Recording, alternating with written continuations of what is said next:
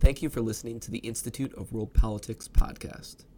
To learn more about our graduate programs in national security, international affairs, and intelligence, or to support our work in educating future leaders, please visit www.iwp.edu.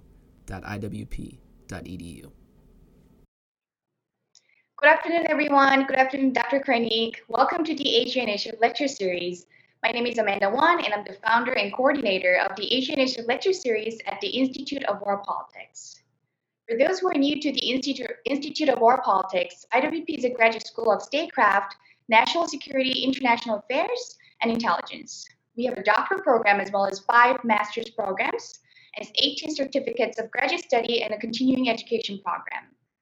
The objective of, of this lecture series is, is to broaden the scope and discussion on a range of intelligence, foreign policy, and security issues attendant to the Asian geopolitical, socioeconomic, and cultural spheres of influence. Today we have Dr. Matthew Kroenig, who will be presenting a lecture on his book, The Return of Great Power Rivalry. Dr. Kroenig is the Deputy Director of the Scowcroft Center for Strategy and Security at the Atlantic Council and the Director of the Center's Global Security Global Strategy Initiative. He's also a tenured professor of government and Foreign Service at Georgetown University. A 2019 study in Perspectives on Politics ranked him one of the top 25 most cited political scientists of his generation. He's the author or editor of seven books, including The Return of Great Power Rivalry, Democracy versus Autocracy from the Ancient World to the US and China, and The Logic of Nuclear American Nuclear Strategy. Dr. Kroenig, thank you very much for joining us today, and I'll hand it over to you. Great. Well, thank you very much, um, Amanda. Thank you very much for the Institute of World Politics for hosting tonight's event. Uh, and thanks to all of you for, um, for tuning in. Um, so, as was mentioned, I'm here to talk about my new book, uh, The Return of Great Power Rivalry Democracy versus Autocracy from the Ancient World to the US and China. Uh, and as many of you know, the um, um, return of great power rivalry, return of great power competition was called out in the 2017 national security strategy um, of the United States as the greatest threat to the national security and economic well being of the United States and its allies.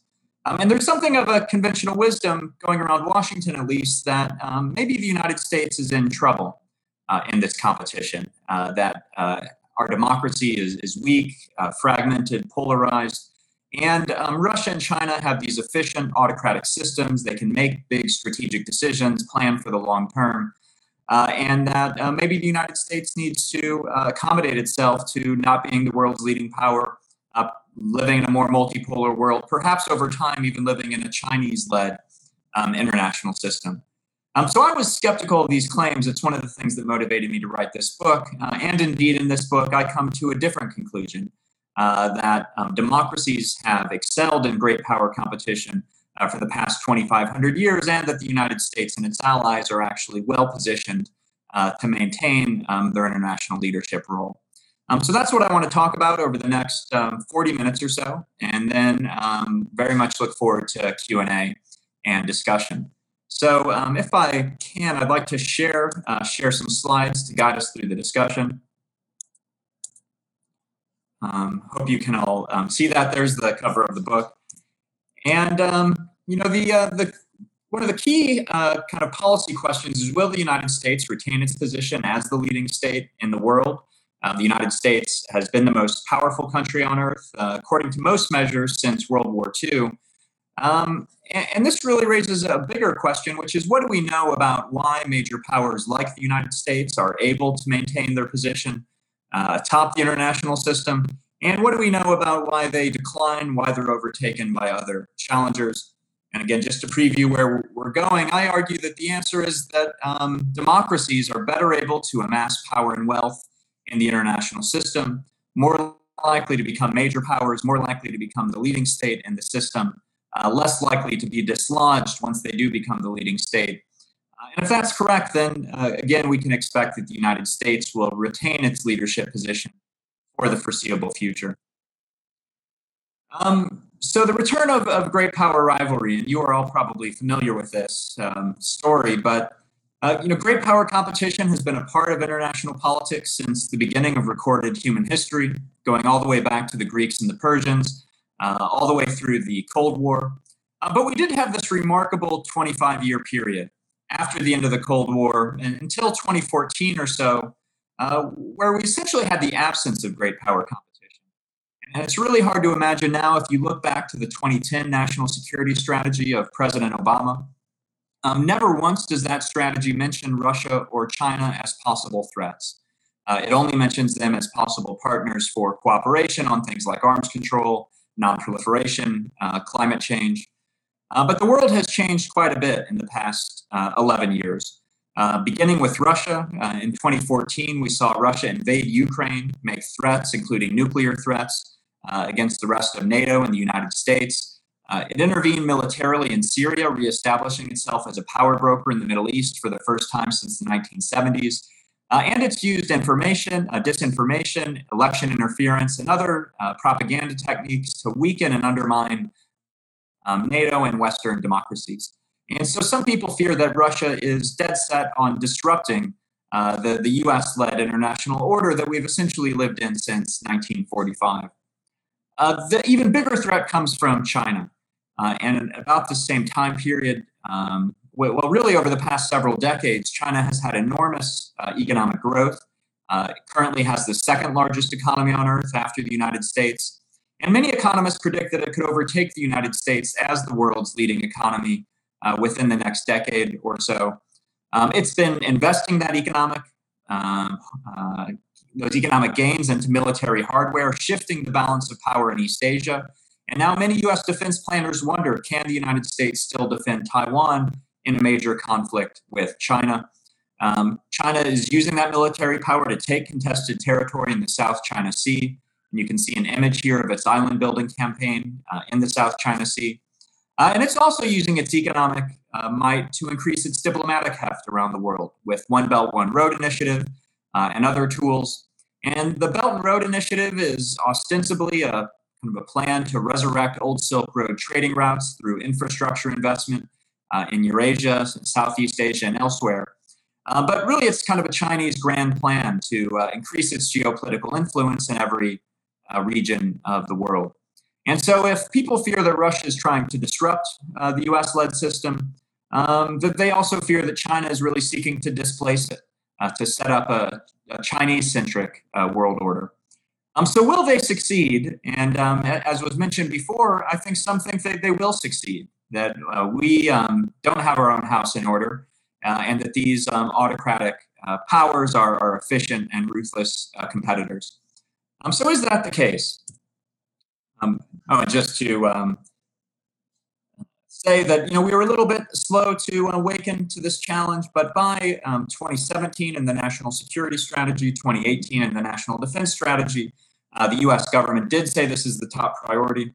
I don't know if you saw, but just today the Biden administration released some interim strategic guidance, a kind of mini national security strategy and uh, in there, they also say that the greatest state based threat to the United States comes from China.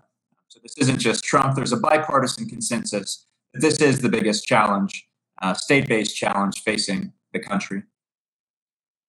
Um, so, what do we know about whether democracies or autocracies do better in great power competition? Uh, this is kind of the uh, requisite slide in an academic presentation to say there's been a lot of related literature uh, but nothing really on this question. Uh, believe it or not, um, the whether democracies or autocracies are better able to dominate the world um, hasn't been a major source of um, recent social science research.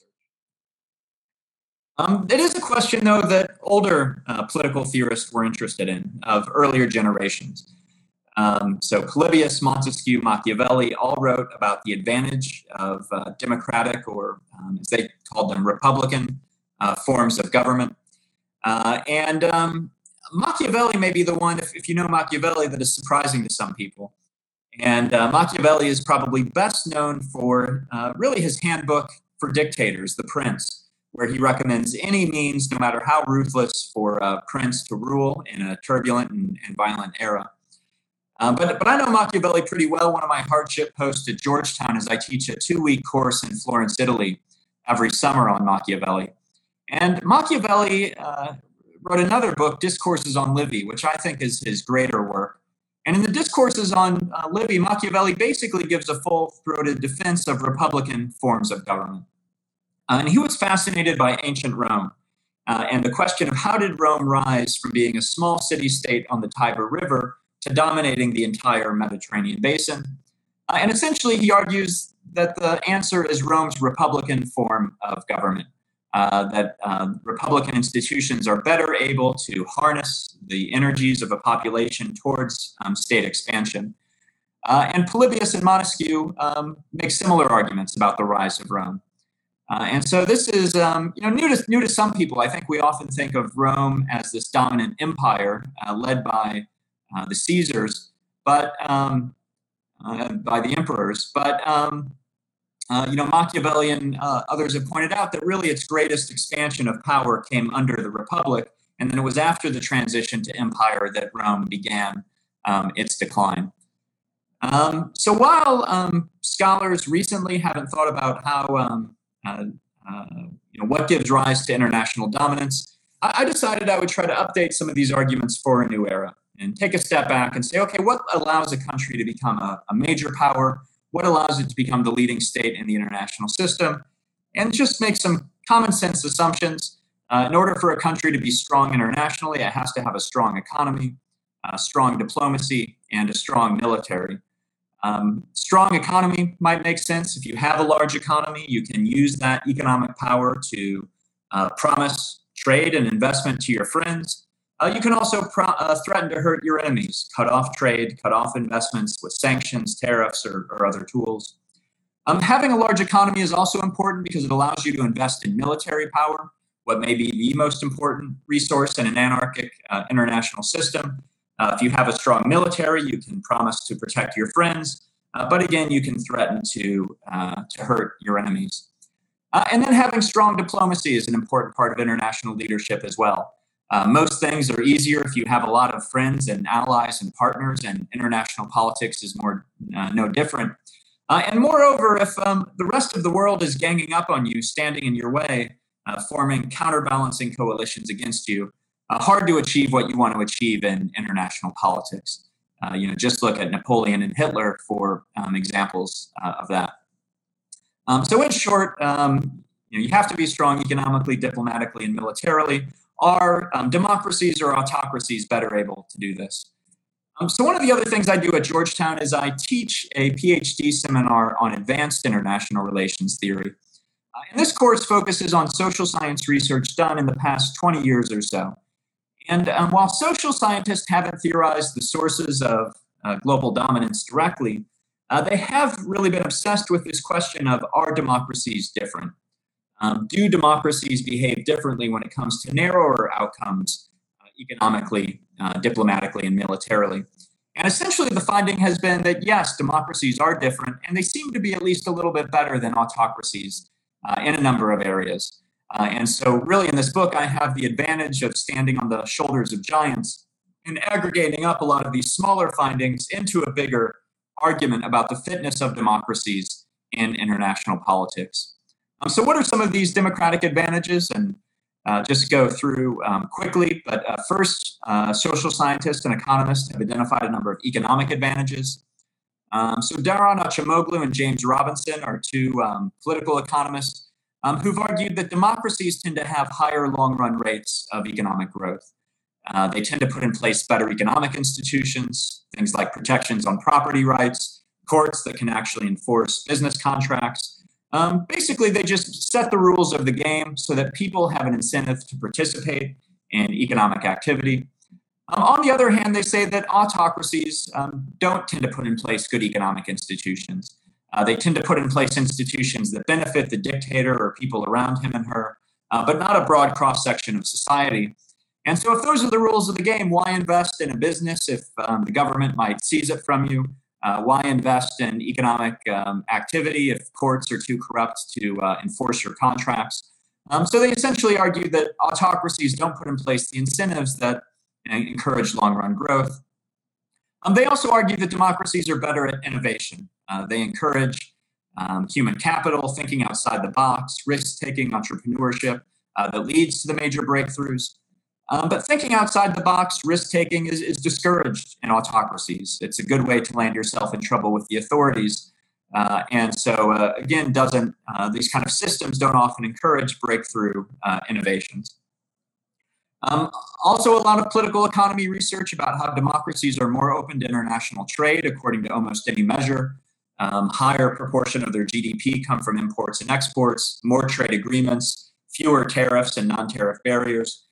Um, and we've known since the time of Adam Smith and David Ricardo that um, there are advantages to the specialization uh, that comes from international trade, uh, advantages that democracies are better positioned to take care of. Uh, you know, basically, democracies are just more comfortable with goods, services, people, ideas uh, flowing across their borders. Um, autocrats like control, uh, including controlling what's coming across their borders. So they tend to put in place higher tariffs uh, and barriers to trade and investment. Um, this democratic advantage also uh, extends to international finance. And I would just ask those of you listening how many of you have retirement accounts? Uh, and how many of you are investing in the United States? Uh, and how many of you are investing in Russia and China? And I'm guessing I, I, know the answer. You probably have a lot of money in the S&P 500 and, and U.S. Treasury bonds. Probably don't have much in Russia and China. Uh, and the same is true for uh, Russians and Chinese. Wealthy Russians and Chinese are buying property in the United States, trying to get the wealth uh, out of that country. Uh, same is true of the Chinese government. Um, what do they do with the um, uh, the wealth they're getting from uh, international trade? Well, they're they're buying U.S. Treasury bonds. they think putting their wealth in the U.S. government is the safest investment on earth. Um, so basically, investors trust um, democracies with their with their wealth, and they don't trust um, autocracies. And so, if you look through history, the centers of international finance have always been in more open republican uh, systems, starting with the ancient Venetian Republic during the Italian Renaissance, uh, which was arguably the first kind of global capital of capital, um, all the way to uh, Wall Street and, and the city of London today. Um, so, in short, some serious economic advantages, higher long run rates of growth, uh, more innovative, more trade, and uh, better financial systems. Um, what about uh, diplomacy? Oh, let me say one thing about uh, economics because we'll come back to this later. Um, well, people might be saying, well, what about China? Isn't this an exception? And what Robinson, Acemoglu, and others have argued is that um, no, it's not really an exception, that autocracies through state planning have shown themselves to be pretty good at reallocating resources from unproductive areas to more productive areas for short periods of time, getting short bursts of growth. Uh, but then once those advantages have been um, uh, realized, then the state has to make the, the next bet. Uh, and that um, historically, um, state led planning has been poor at making those bets, not as good as uh, market market economies. And so Robinson and Acemoglu, among others, think the Chinese economic model is running out of steam. Um, what about diplomatically? A political science research that shows that democracies are uh, better able to build alliances. And, and, you know, just think about the NATO alliance compared to, um, you know, any of Russia's alliances, really, the Molotov-Ribbentrop Pact, its alliance with China, the Warsaw Pact.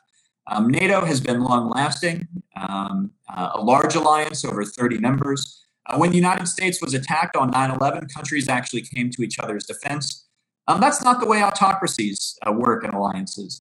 Um, uh, they're not good at building alliances. Um, uh, so I mentioned Russia. It, it, signed an alliance with Nazi Germany during World War II, and then they fought a war uh, against each other. Uh, signed an alliance with the Warsaw Pact countries, and then it invaded two of its Warsaw Pact members, uh, Hungary and Czechoslovakia.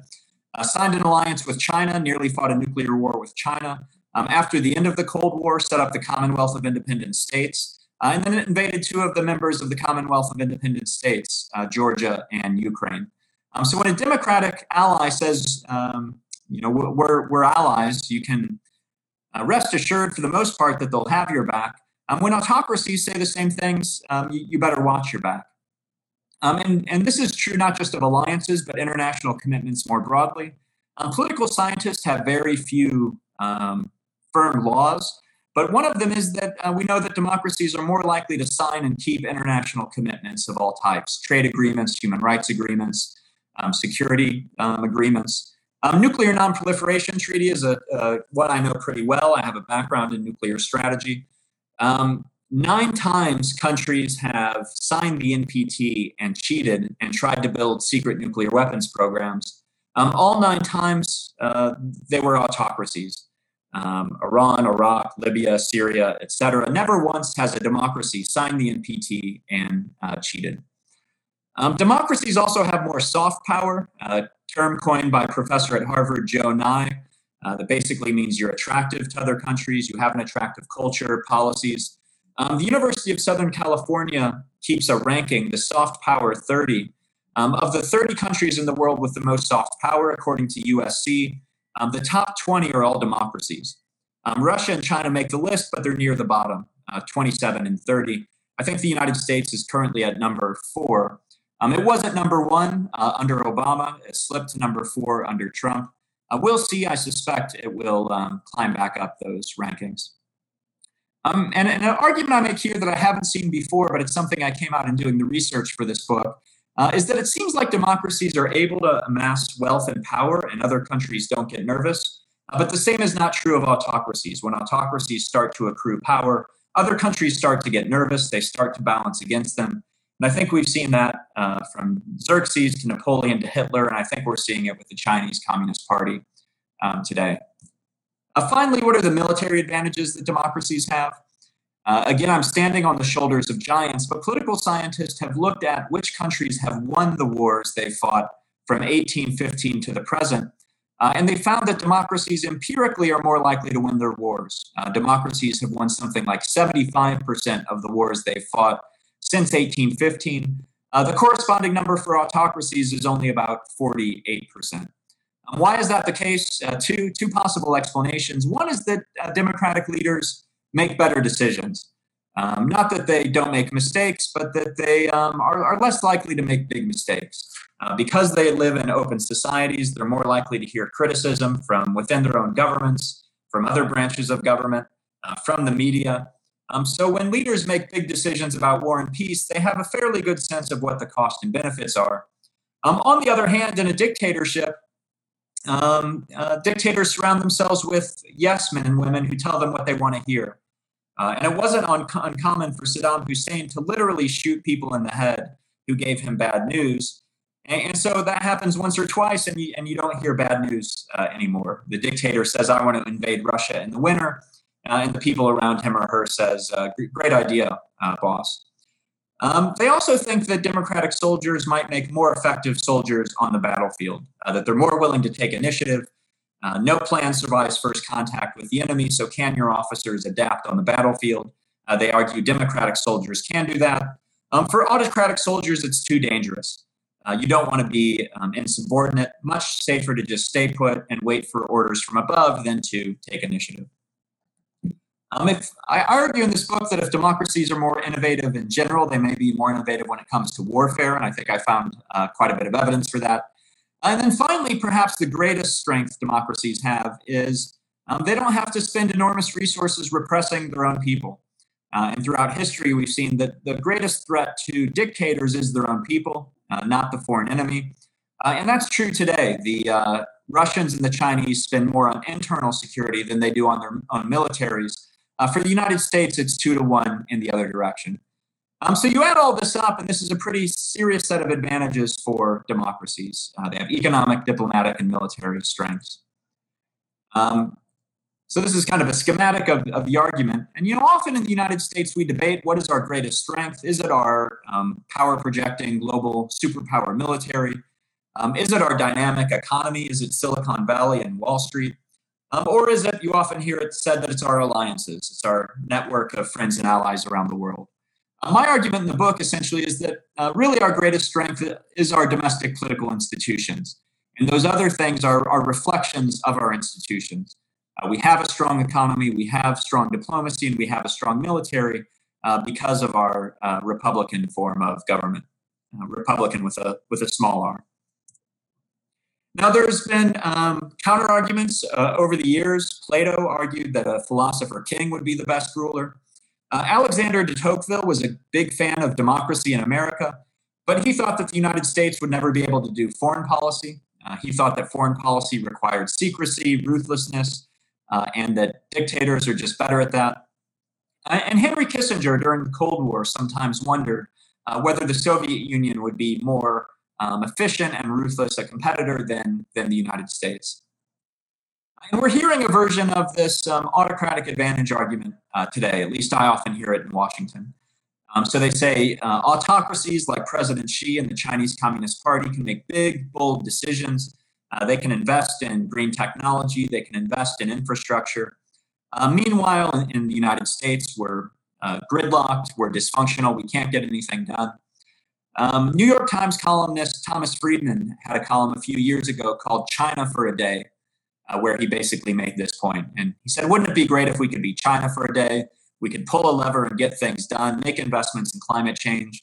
Uh, but instead, uh, poor us, we're, we're gridlocked. We can't get anything done.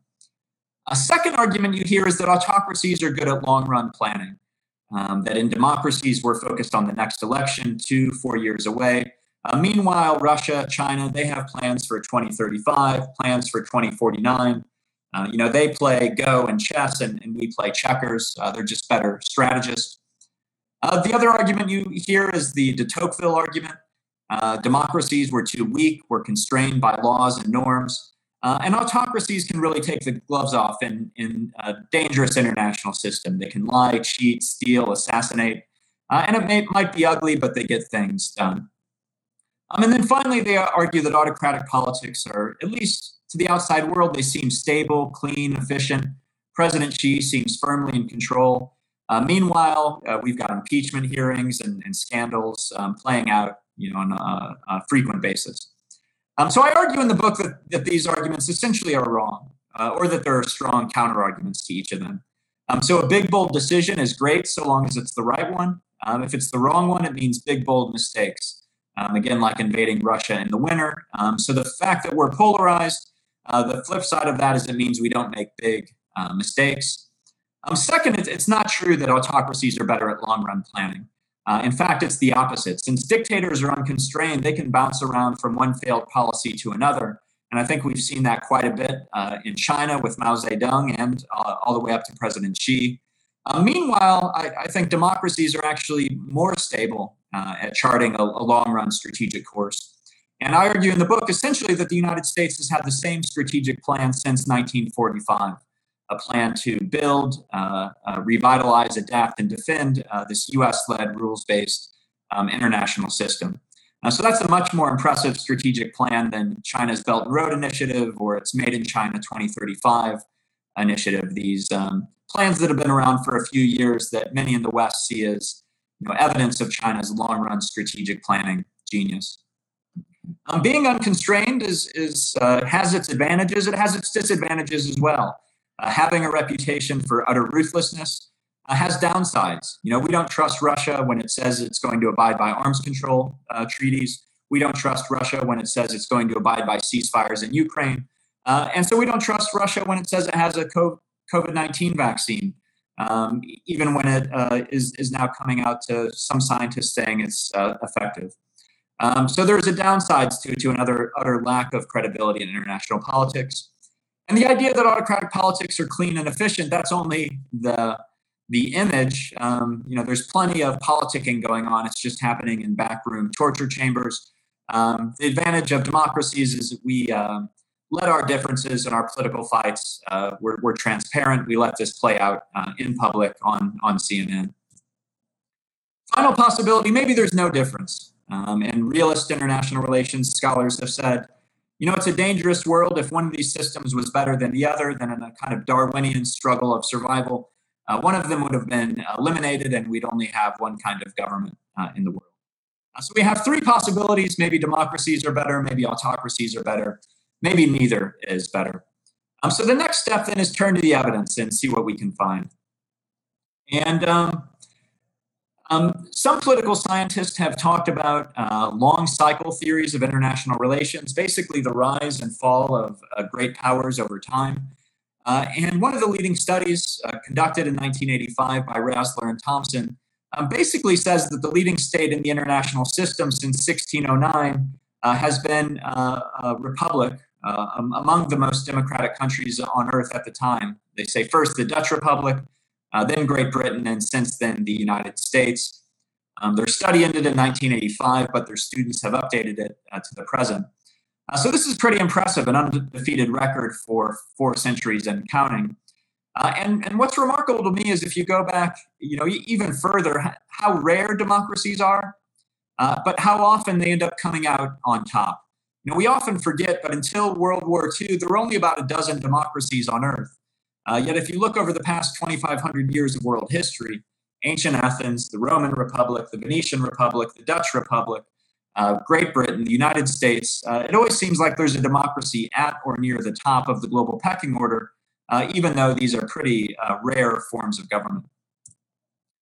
I also do some uh, statistical analysis, and for those of you who know political science, it's becoming more like economics in some ways, more like medicine, trying to quantify and, and measure outcomes. And so political scientists have measures for um, how powerful a country is, uh, and they have measures for how democratic a country is.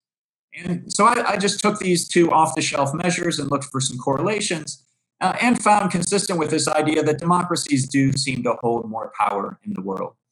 Uh, so the first test I, have said is okay, for all democracies in the world from 1815 to 2010, how many of them possessed at least 1% of global power as measured by political scientists?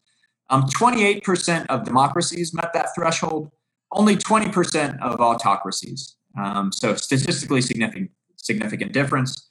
I asked how many um, made it to the ranks of the major powers. Among all democracies, 16% became major powers, only 7% of autocracies. And then, uh, same question for the leading uh, power. which country had the most power on earth? And in the years from 1815 to 2010, a democracy occupied that top spot in 84% of the years, um, with the Soviet Union and China breaking in in a few years because of the way uh, power is counted. Um, so, some compelling evidence overall that democracies seem to amass more power.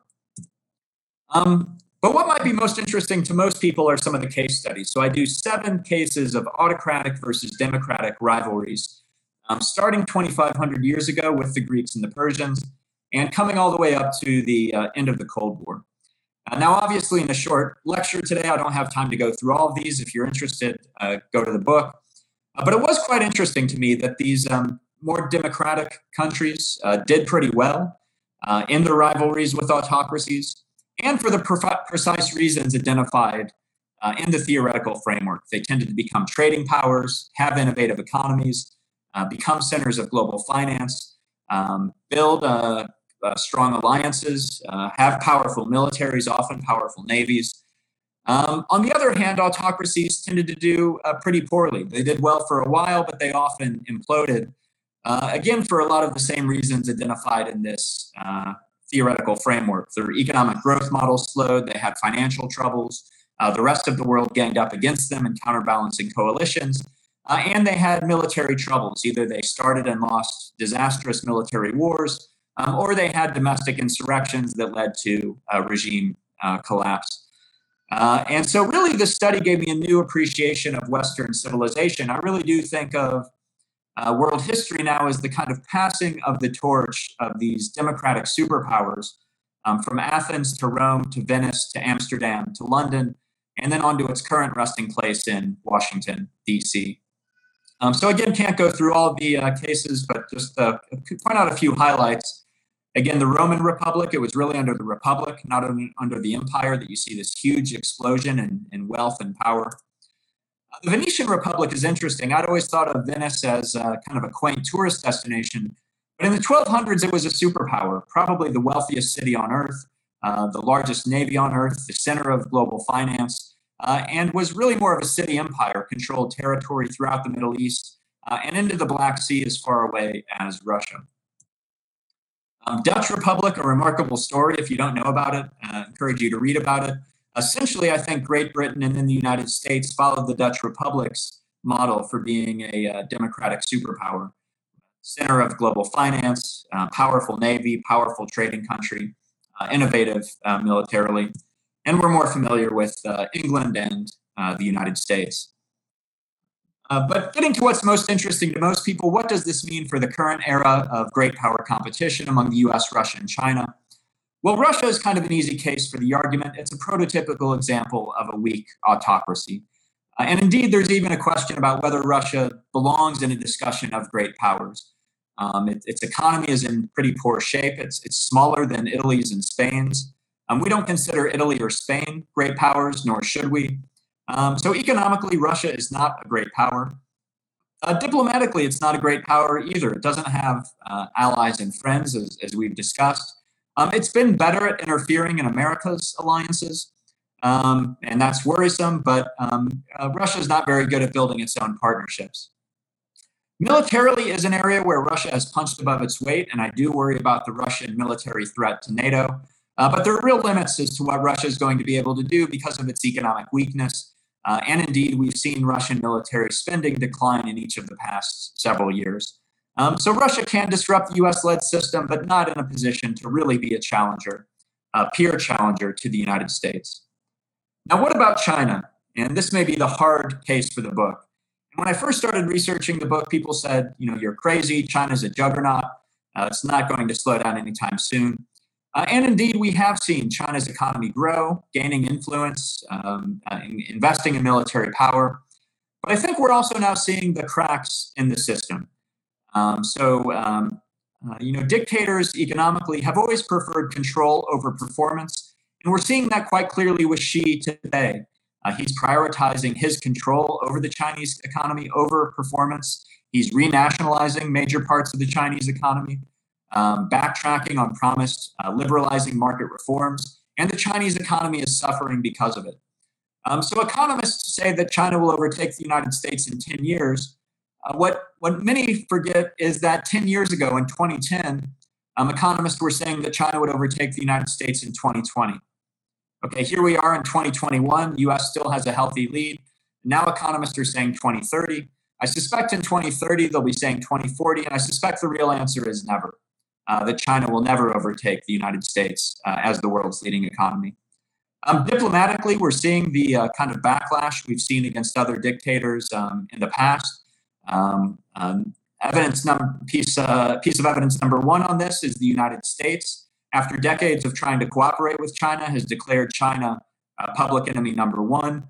Uh, other evidence abounds. the Quad uh, forming in Asia, Japan, India, Australia, and the United States, um, forming this proto alliance against China, uh, Europe declaring China a systemic rival. I think we're seeing the rest of the world beginning to turn on China in the same way we've seen uh, seen it turn on other powerful dictators uh, in the past.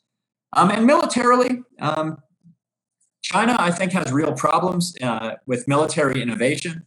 Um, just to take one example I know well, um, nuclear weapons. You know, in the West, we take it for granted that if a country wants a nuclear deterrent, it puts nuclear weapons on submarines, it sends them to sea, and it has this kind of survivable nuclear second strike capability.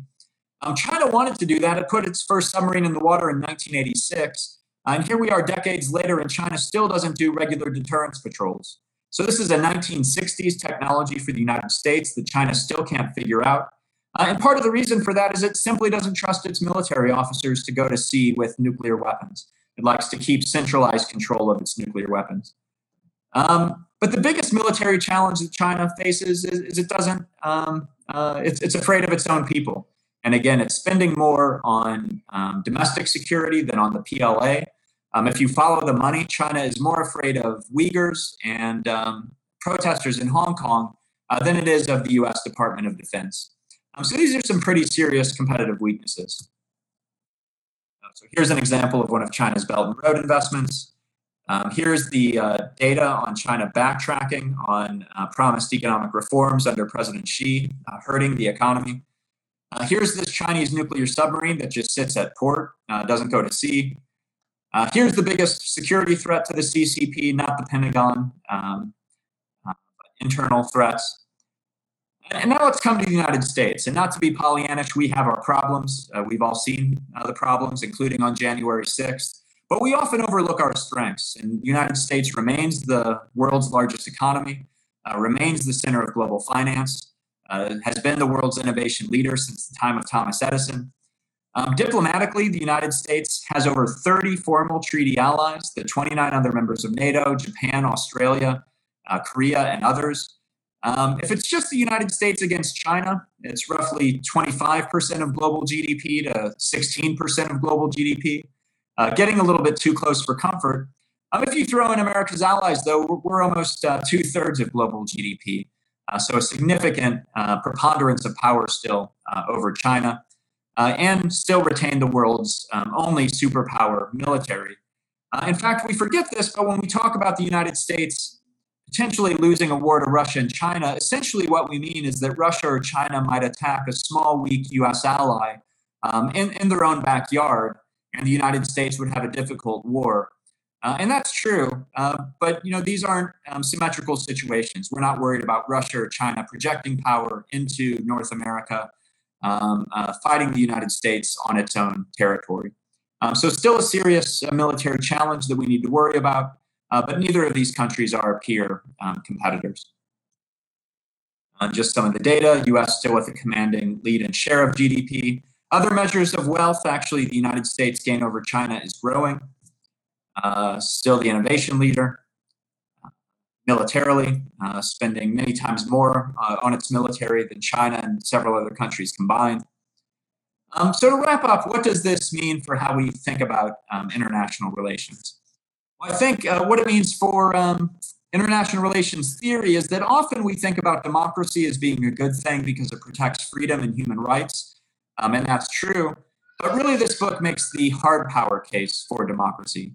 Uh, that democracy is the best machine ever invented for generating enormous wealth and power uh, on the world stage. What does it mean for US foreign policy? Well, I think a number of things. Um, first, it means that the United States um, despite our problems, is well positioned to be the world's most powerful country for the foreseeable future. Um, second, th- this doesn't mean that there's nothing to worry about. I do think that Russia and China pose serious threats.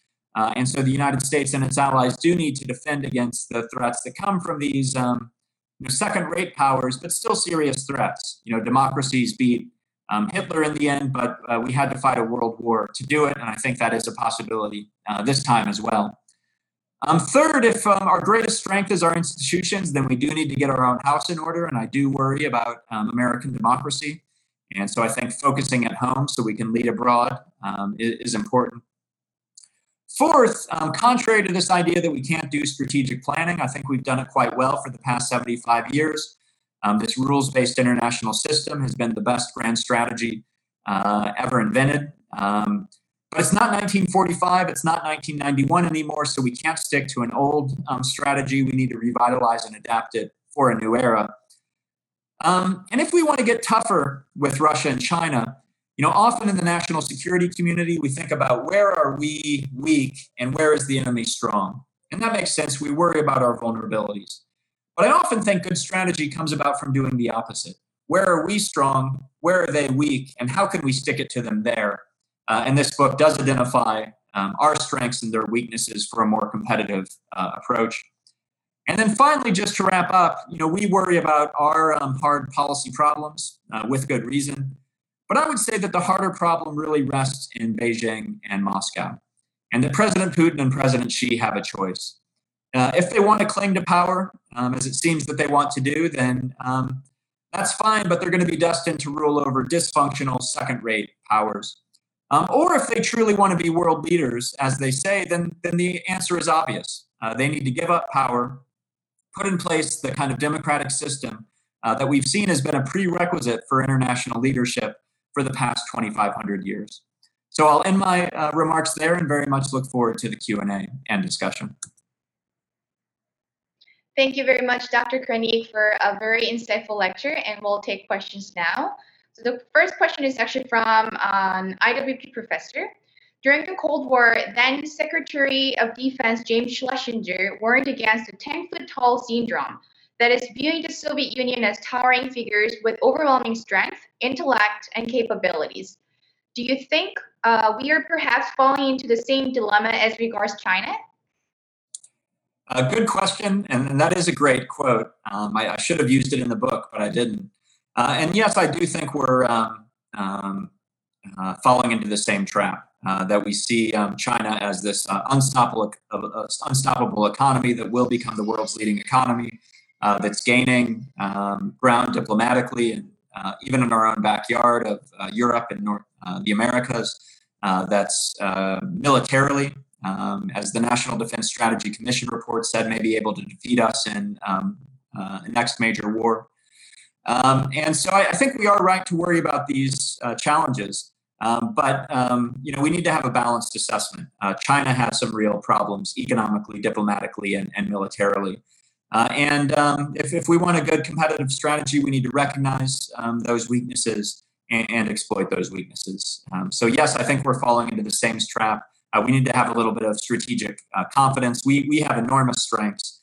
Uh, and in the book, I ask the reader, um, whose hand would you rather play? if you had to play great power competition, uh, in short, yes, I think that's a danger. We need a need a balanced assessment. Thank you. And um, we actually have the second question. Um, so from the same professor, uh, how would you address President Biden's recent statement after his lengthy phone call with President Xi that, in essence, he would not pressure China over their internal policies, specifically men- mentioning uh, the Uyghurs and the protesters in Hong Kong? Hmm. Well, maybe I didn't see the readout of that call, and um, I, I, sh- I, should go um, look at that. Um, if, if, if, he did say that, I think that's the wrong um, approach.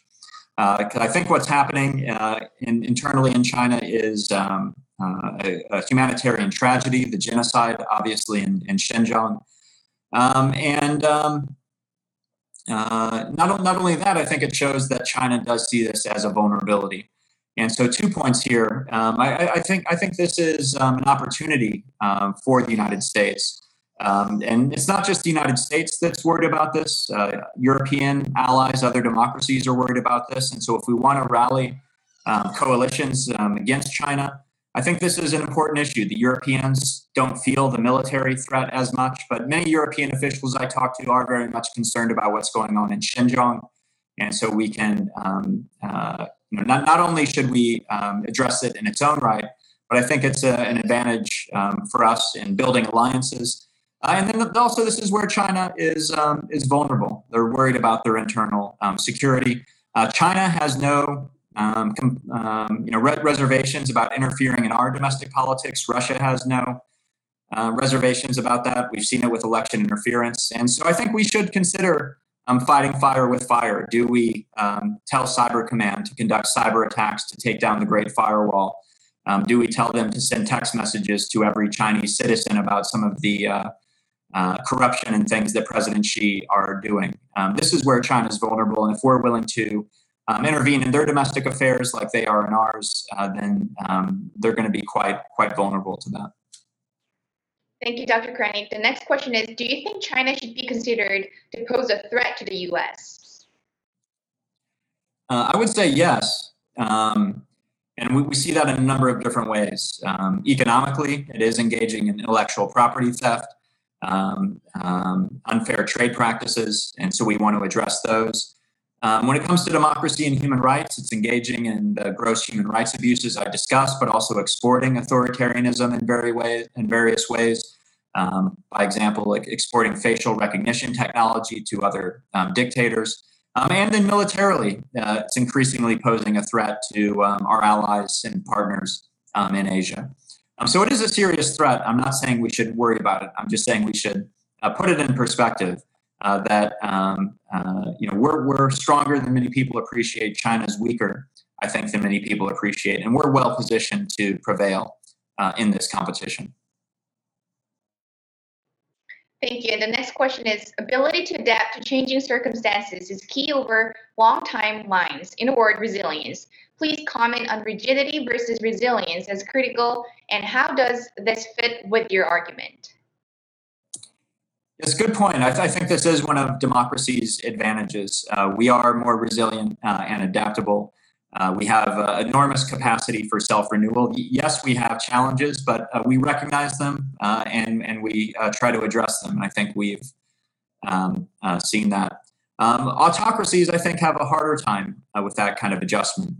they're not as um, reflective about, um, you know, they often, you know, um, just just one example autocracies often lie to themselves um, because um, you know if you're a provincial governor in china and the the central uh, party in Beijing says your goal is to have 10% growth this year. Um, what do you report? You report, report that you have 10% growth, um, e- even if it's um, not true. Um, whereas I, I think uh, democracies sometimes are overly uh, critical about our weaknesses, but it means we're aware of them uh, and we we try to address them. So yes, this is um, another one of our strengths, and, and I think on balance one of their weaknesses. Thank you. And this question is from an IWP doctoral student.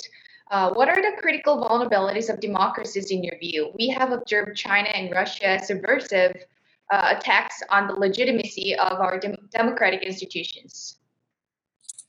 Yeah, good question. Um, so I wouldn't want to present this as democracies are all um, sunshine and, and autocracies, um, you know, all all um, weaknesses. D- democracies have our weaknesses too, of, of course. I mean, autocracies do have uh, strengths. Uh, and so one of the weaknesses uh, since uh, time immemorial, I think, is that democracies are more open to outside penetration. Uh, and so I talk about this at the uh, mountain pass at Thermopylae as one way that uh, you know the Persians were able to kind of infiltrate uh, the democracies and uh, tie a direct line to that and Russian election interference in 2016. Um, so yes, it's true we are more open to um, uh, outside uh, interference. On the other hand, going back to the previous point, we are more resilient to it. I mean, we're so awash in information already. It, it's not clear that Russia's um, you know Facebook posts and things had a decisive influence uh, on the election. Uh, on the other hand, it's, it's harder to penetrate autocratic societies, but they are more brittle uh, in this way. And um, in the seven rivalries I look at, I think um, five of the seven end in um, autocratic, the autocratic system collapsing or having a regime change or a coup or civil war in one way um, or another. And so I do think that's a likely way that this uh, ends, that um, Putinism or, or uh, the CCP come to an end. Uh, and so while we're more open um, uh, our domestic systems are more open, they're more resilient, uh, their systems are more fragile. Thank you. And the next question is What about China's and Russia's ownership of US assets? Does that pose a possible problem? Uh, it does. And, um, you know, the United States has a, a, system in place for reviewing foreign investments in the United States, the CFIUS process, Committee on the Foreign Investment in the United States. Uh, and so we've gotten better over the past few years of recognizing uh, some of the Chinese investments uh, that are uh, worrying. Uh, and um, uh, we've done a good job of um, um, identifying some of those and preventing them. There's, there's more work to be done. but um, I think one of the areas where we can really improve here is by working with our allies. Um, so many of our allies don't have similar rules on the books. And so I think working with them uh, to identify what are the critical technology areas or national security areas where China is investing in, in, your economy, and can we uh, work with you to put laws on the books to make that uh, impossible? Um, essentially, um, you know, one of the ideas I've called for in some other work is, is a democratic technology alliance of leading democracies working together on some of these critical technology issues and um, preventing uh, Chinese uh, investment in sensitive areas would be a part of that. Thank you. The next question is Do you think the fact that China's rise has led some to question whether their state led development, mo- development model is superior to an open economic system represents a global shift in soft power that the West needs to be concerned about? Yes, and, and I was concerned about it, and it's part of the reason that I decided to write this book. Uh, that I think um, many people, including in the West, thought that maybe China has the better system. Uh, and um, you know, I think there's enormous evidence, uh, social science research, 2,500 years of history, uh, to suggest no that they no they don't. And so I think um, getting that message out um, is important.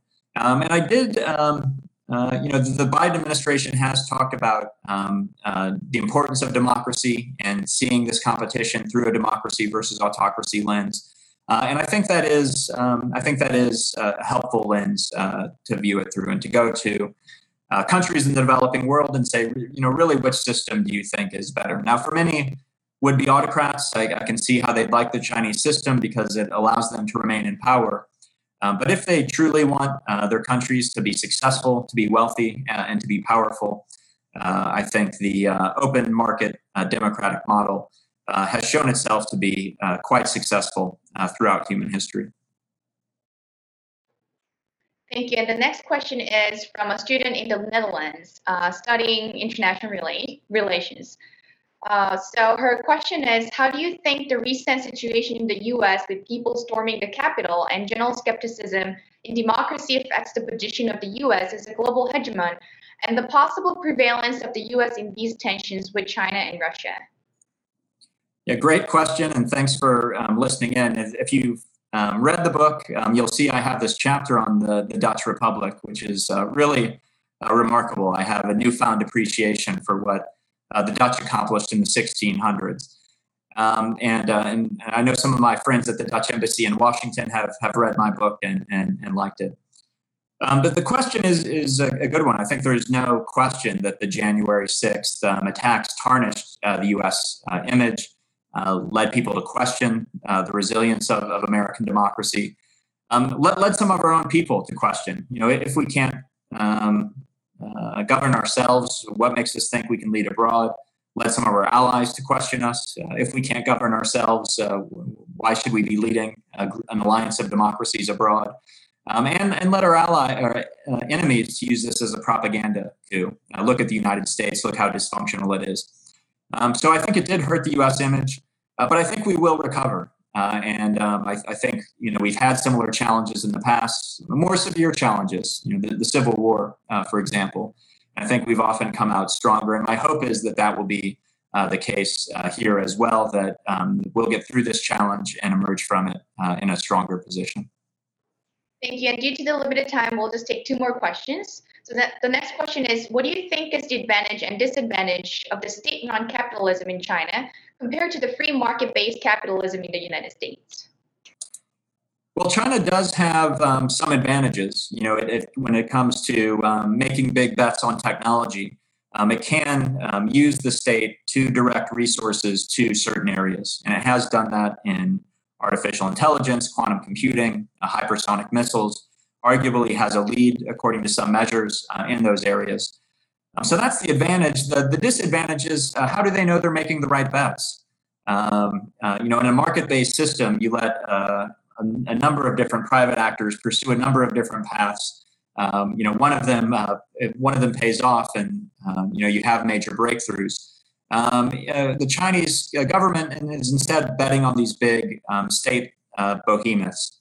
And, and that often doesn't work. You're essentially making those big state behemoths less um, competitive and, and less um, um, efficient because they know they can rely on state handouts. And you're essentially discriminating against other uh, companies that might uh, might have a better model.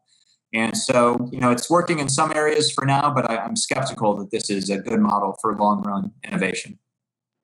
Thank you. And the last question for today's event is is it likely and possible that Xi Jinping and the CCP is following Sun Tzu's principles and teachings? Uh, Sun Tzu, the classic Chinese uh, strategist.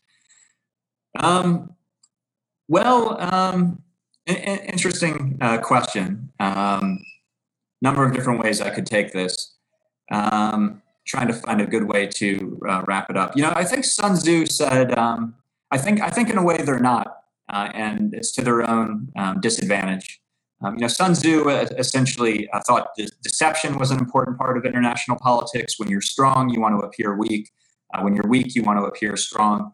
And I think um, Deng Xiaoping understood that with his hide your capabilities, bide your time maxim. China should keep its head down, grow powerful. Um, but President Xi has thrown that out the window, uh, bearing uh, China's fangs, becoming more assertive and aggressive in, in many areas. Uh, and I think um, that's what's um, really leading to the, the, world to begin to rally around um, against China. Um, so maybe a, a, new generation of Chinese leadership. I, I, do publish. I published a long strategy for how to deal with China uh, at the Atlantic Council in December, called an Allied Strategy for China. And I essentially say I think this is going to be a generational long uh, struggle. I think um, it's going to be hard to convince President Xi and the people around him to take a different course. But that I think the hope is to um, show the next generation of Chinese leaders that President Xi's path hasn't worked. Uh, it's been too difficult, too costly to challenge the United States and its allies, uh, and that it's in Beijing's best interest uh, to, instead of challenging the United States and its allies, to try to cooperate uh, as responsible members of a rules based uh, system. Thank you, Dr. Kroenig, for taking so many uh, interesting and important questions. And thank you, everybody, for joining us today. I'd like to share our upcoming event on March 10th, next Wednesday, with IWP Professor Emeritus Kenneth E. deGraffenreid. Um, he'll be presenting a lecture on 70 years of Chinese strategic intelligence threats. Again, thank you very much, and this concludes our event today.